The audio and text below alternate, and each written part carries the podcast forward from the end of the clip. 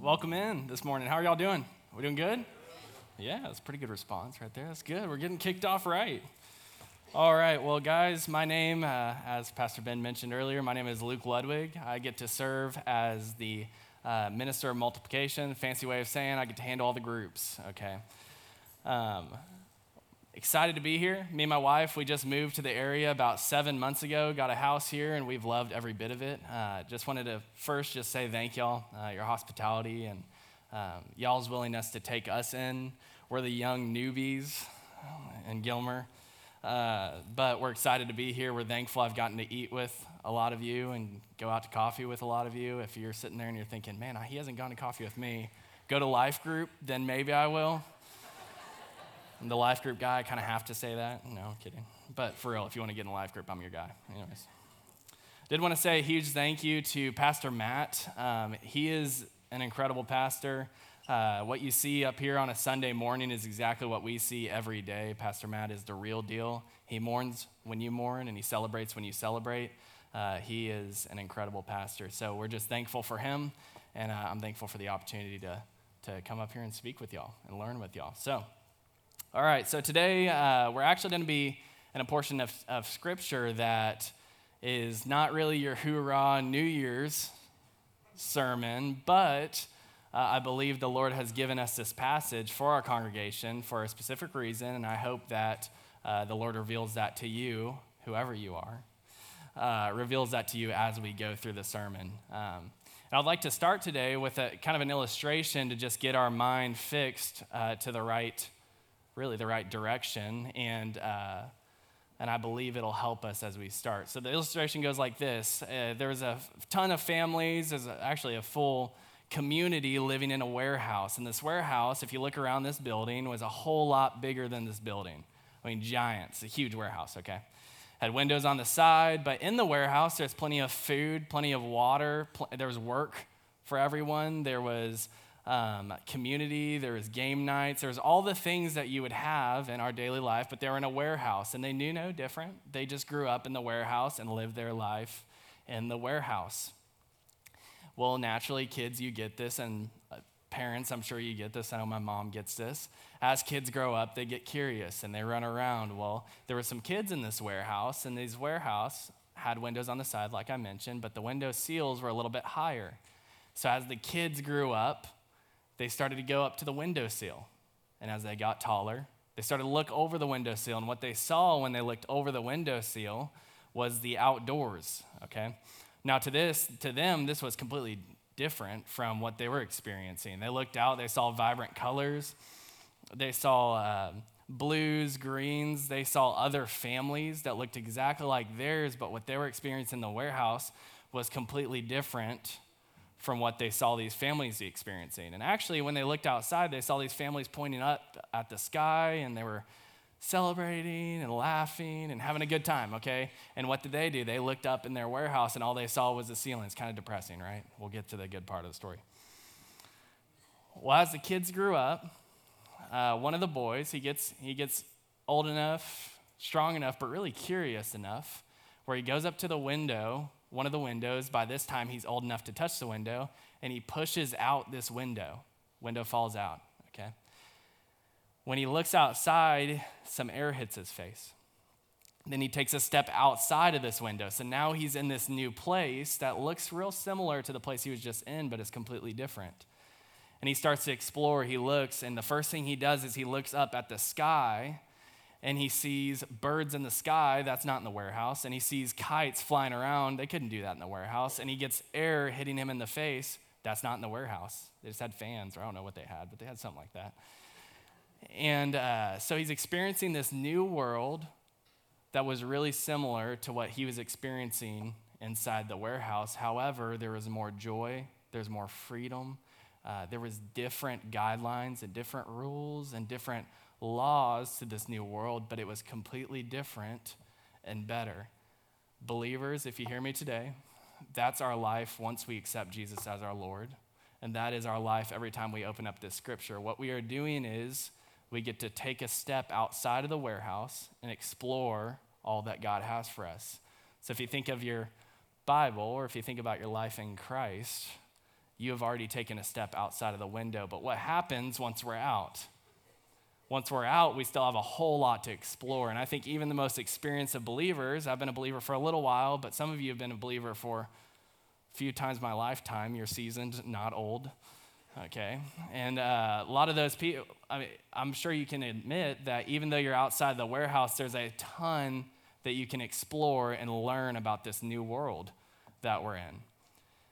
That's our goal for today is to explore this new kingdom that we've stepped into that we're now outside the warehouse. And I want you to keep that in your head. So, as we talk through some of the teachings of Jesus, I want you to just keep in your head wait, this is now the ethic that is outside the warehouse. Or, to put it a little more simpler, this is now the way life works, or now the way reality works outside the warehouse. Jesus did this much of his teaching. He taught you that, you know, you were dead in your trespasses. Now you're alive in Christ, and this is how this world looks. So today we're going to explore this new world. Can we do that today? We got that? Cool. All right, so if you would turn to Matthew 6, chapter 6, and we're going to be going through verses 1 through 8. I believe we're going to get to explore this new world that we've now stepped into while you're turning there, and as you turn there, I'd like to remind you of a few things about Matthew.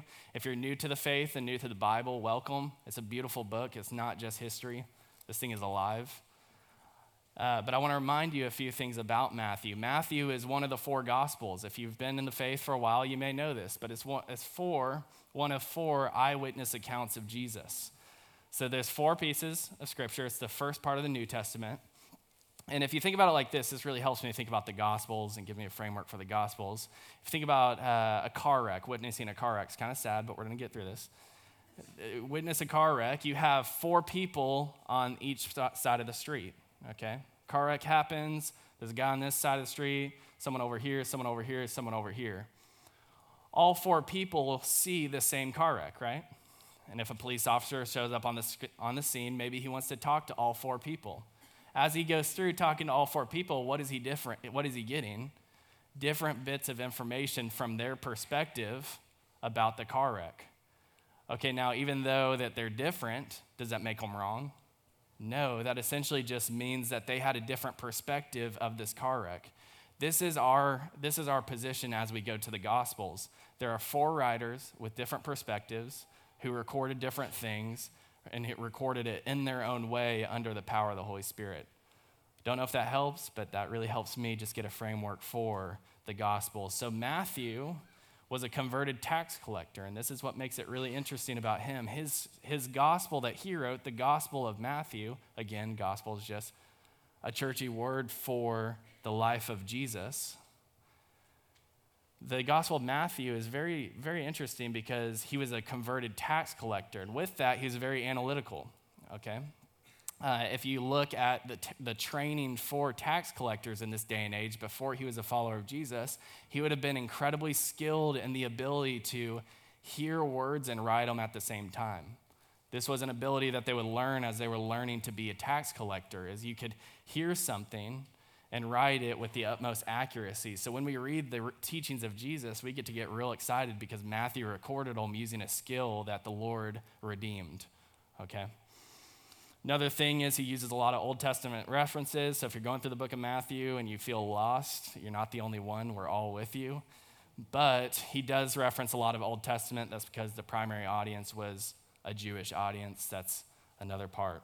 So, with that being said, and with these things in mind, knowing that it is one of the perspectives of Jesus, we get to drop into this gospel. So, if you would, Matthew 6, 1 through 8, starting in verse 1, let's read. Beware of practicing your righteousness before other people in order to be seen by them, for then you will have no reward from your Father who is in heaven. Thus, when you give to the needy, sound no trumpet before you, as the hypocrites do in the synagogues and in the streets that they may be praised by others. Truly, I say to you, they have received their reward. But when you give to the needy, do not let your left hand know what your right hand is doing, so that your giving may be in secret, and your Father who sees in secret will reward you.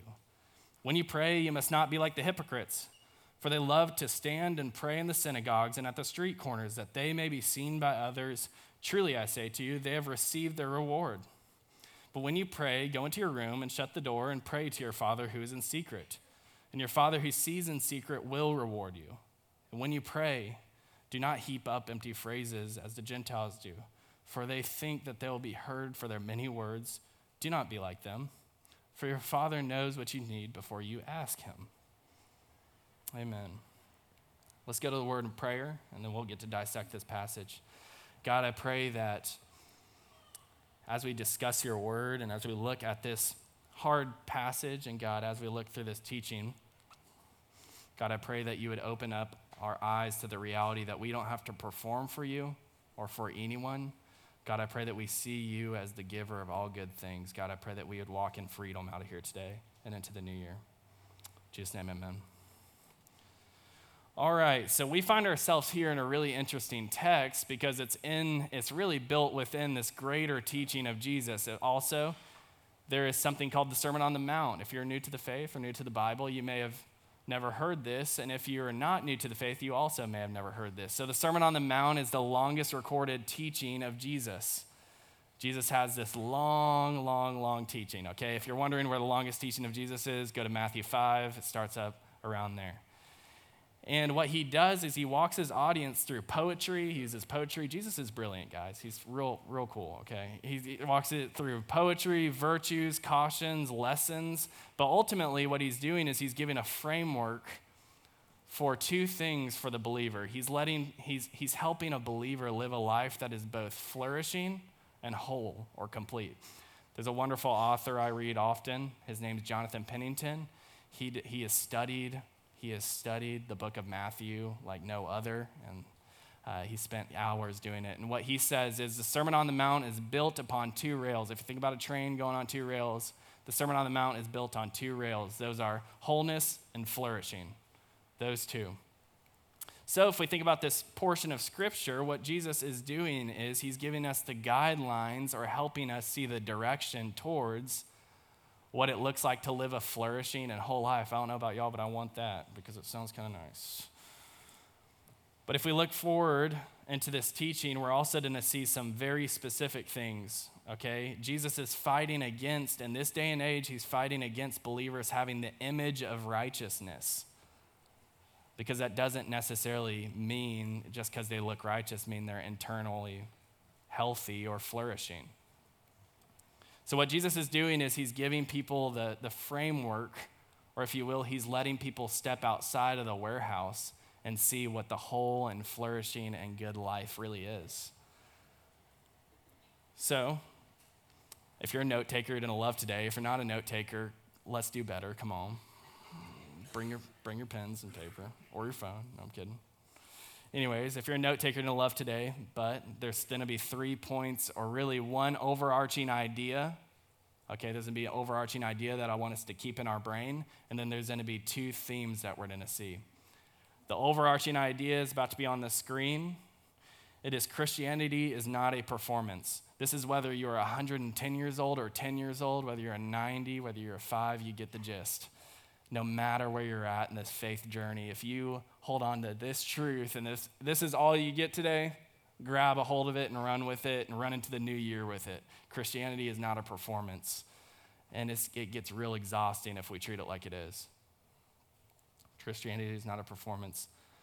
And then as we break down the text, we'll see some other truths that I'm really excited to walk with y'all through. So, if we look at verse 1, it starts our first point, but the first point that we're going to see, or the first theme that Jesus deals with, is Jesus deals with our, well, the motive behind our actions.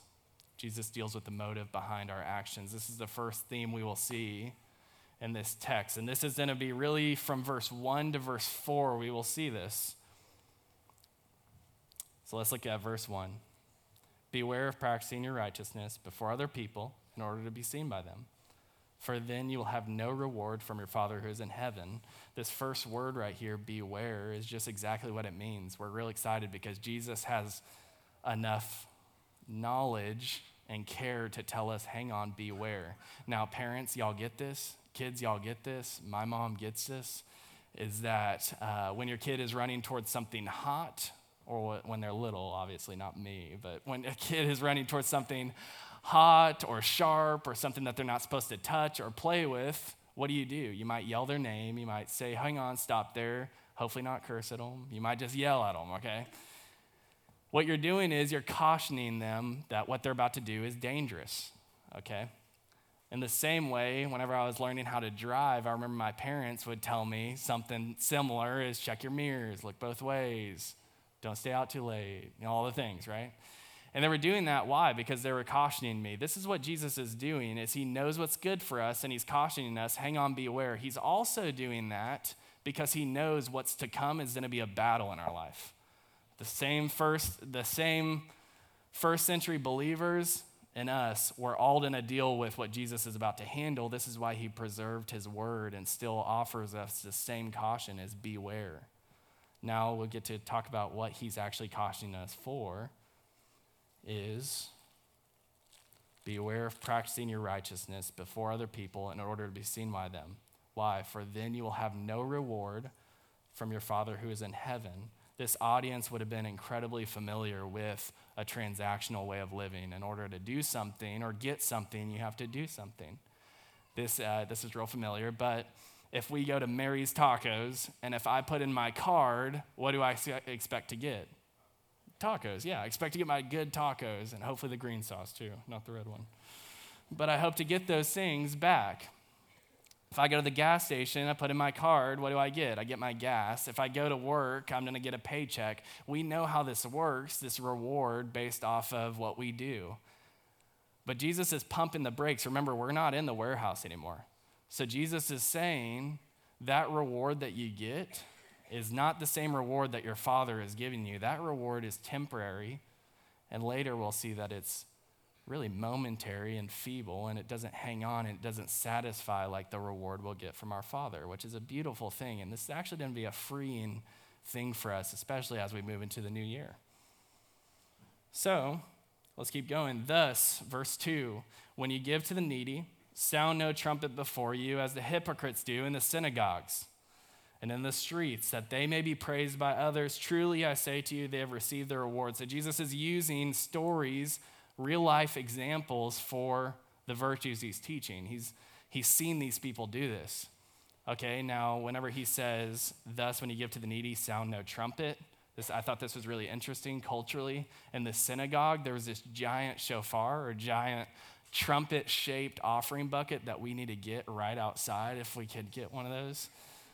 But there's this giant offering, uh, almost like a uh, our offering basket out there, but bigger, and it was a shofar. It was in the shape of a trumpet. And so when he says sound no trumpet, he's actually speaking to the people that would go up to that offering bucket and they would throw in their coins to make a jingle or make it real loud. And again, Jesus isn't really dealing with that. He's dealing with the heart behind doing that. He's not dealing about he's not dealing with the fact they're, they're giving, he's dealing with the motive behind the gift. Remember, the first point is he's dealing with our motive behind our actions. So, sound no trumpet. That means don't bring attention to yourself when you give. This would be similar to uh, me going out there getting that bell that we use for the one wall, banging the bell and saying, Look at me, I'm giving something. Okay, that would be wrong and awkward. I'll probably get fired, right? be awkward. Okay, let's move on. This is something really interesting too. Whenever he says the word hypocrites, he's actually doing it to refer to the religious leaders who have done something like this. Now, the word hypocrite here, and this is really interesting, the word hypocrite here is used 17 other times. This word hypocrite finds its origin in Greek theater. Okay, Greek theater, it was actually used to, to, uh, to talk about someone who wears a mask or someone who, in our day and age, who's an actor. So what he's saying is don't be an actor of the faith. Don't, be, don't wear the mask. I think hypocrites right here in our language kind of gets lost. What Jesus is saying is hang on, guys. Don't be an actor. Don't wear a mask. What he wants us to do is show ourselves for who we are, which is oftentimes deficient and in need of him. So, He says, You have received your reward. What's interesting is verse 1 says, there will, be, there will be no reward from your Father who is in heaven. Then verse 2 says, They have received their reward. So, what's the difference? The difference is the, the reward comes from either the Father it comes from the world or for others. And Jesus is making the statement that that reward is, is small. It's, again, not that significant. It only feeds the flesh. And so, whenever we see this, and when Jesus is saying, don't be an actor, I think us, let's just get real, okay, in the room. We can be real because this is church. And fit, when we live in a faith community for a long time, we get better and better and better at being actors. We do. And I deal with this. Again, I'm not preaching at you, I'm preaching with you, and I'm learning with you. Um, it's easier when someone to ask me, hey, Luke, how's your day going? Hey, Luke, how's that season's going? What's the quickest answer I could come up with? Good. I'm good. Yeah, everything's great. Uh, what Jesus is, is, is pushing against is our faith communities. Remember, he's addressing it, religious leaders. So, what he's addressing is the very people who come to the synagogues. And what he's saying is, hang on, not everything's all, all good. Um, rather, take off the mask and come to your father. And what does he promise later? And we'll get to this, but I'm really excited to get to this. Is your father sees you in secret? He sees you. And that's the, that's the best truth we can live by. So, verse 3, that'll be on the screen, and verse 4. But when you give to the needy, do not let your left hand know what your right hand is doing, so that your giving may be in secret, and your Father who sees in secret will reward you. So, looking at these passages, looking at verse 1 through 4, why is this important for us today? Well, in a book I highly recommend, it's called The Secret Life of, the Secret Life of Thunder. Um, it's a wonderful book. And John Starks, the guy who, who wrote the book, he essentially makes the statement that we have moved from a culture of expression to performance. And we all feel this. Like you go on social media, what do people put out? They're trying to put out a life that looks put together, a life that looks successful. They're trying to be perceived as someone who, you know, is doing good things and all this sort of things, but they're trying to put up the best version that they can produce or that they can create. I think we all feel that. So, if we get trapped in this performance living, what does this affect? This affects our family. This affects our relationships. This f- affects the way we enjoy vacations. This affects the way that we post a picture. And if we get a little bit closer to heart, and it's going to get a little uglier, so y'all put on your seatbelt real quick. I caution, beware. No, I'm kidding. If we get a little closer to home, it affects the way we come to church. It affects the motive behind posting a picture with a Bible in it. It affects the way that we um, pray for someone in public. It affects the way we pray in public, the way we communicate with each other. If we get trapped in this performance life that Jesus is saying not to live, but our culture is pushing us towards, and studies show that we're going towards that way, if we get trapped in that, then we're just going to be exactly what Jesus is talking about. We're going to be actors. And again, I don't say this to just give you a gut punch or make you feel horrible as you go into the new year, but this is something to wrestle with and to think about is why do we do what we do? Again, this is the quietly powerful life that Jesus is wanting us to live is the one that is seen in secret. So, I offer up the same caution that Jesus offered up in the first century, which is beware. Just beware. Beware why you, why you do what you do. Um, I, have been wrestling with that. I know me and my wife, we've been talking through this a lot. We've been wrestling with that. So, all right. So that's the first point: is Jesus handling the handling really the motive behind our actions. The next point we're going to see a flourishing life is found in the secret place. Nice. This is handling verses five through eight. Okay, and we're going to read those verses. Verse 5 And when we pray, and when you pray, again, when you, this was a practice that was meant to be done. And when you pray, you must not be like the hypocrites, for they love to pray in the synagogues and at the street corners, that they may be seen by others. Truly, I say to you, they have received their reward. But when you pray, go into your room and shut the door and pray to your Father who is in secret Here's the truth. And your Father who sees in secret will reward you. It's a promise.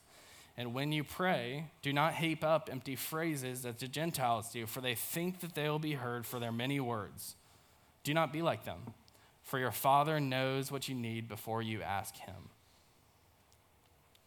This is, uh, this is going to be um, a portion that can be really hard but can be incredibly freeing. And as we move forward, we're going to see that. So, in that same book that I re- uh, recommended before, there's a wonderful quote by John Starks, and we're going to go ahead and put that on the screen.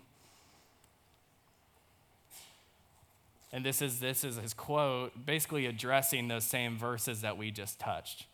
He says, Jesus warns us against the example of those who love to be seen by seen praying in public and who heap up empty phrases as if God is just waiting for the right combination of words. Jesus leads us away from using words that have no connection between our mouth and our heart.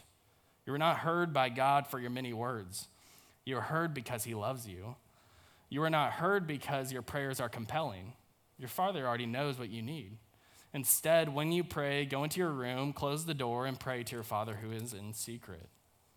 Amen. This is one of those quotes that, that you can just hang on to. Jesus isn't looking for you to heap up empty phrases, and there's no right combinations of word. This isn't just like a, a puzzle that we're trying to figure out. What he wants you to do is get alone and be in secret with him.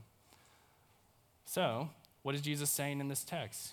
To experience a greater, remember the purpose of the sermon, to experience a greater wholeness, to experience the flourishing life, we must find ourselves alone with God. This being alone allows for distractions and busyness to be eliminated. And what do we see in the promise? Verses 4, 6, and later on, verses 18, Jesus says the same thing, which is, In your Father who sees in secret will reward you. Man, isn't that beautiful? Your Father sees you. Jesus is establishing the confidence in the fact that God is the Father who sees his children, wants them only to worry about his glory and his good and his holiness.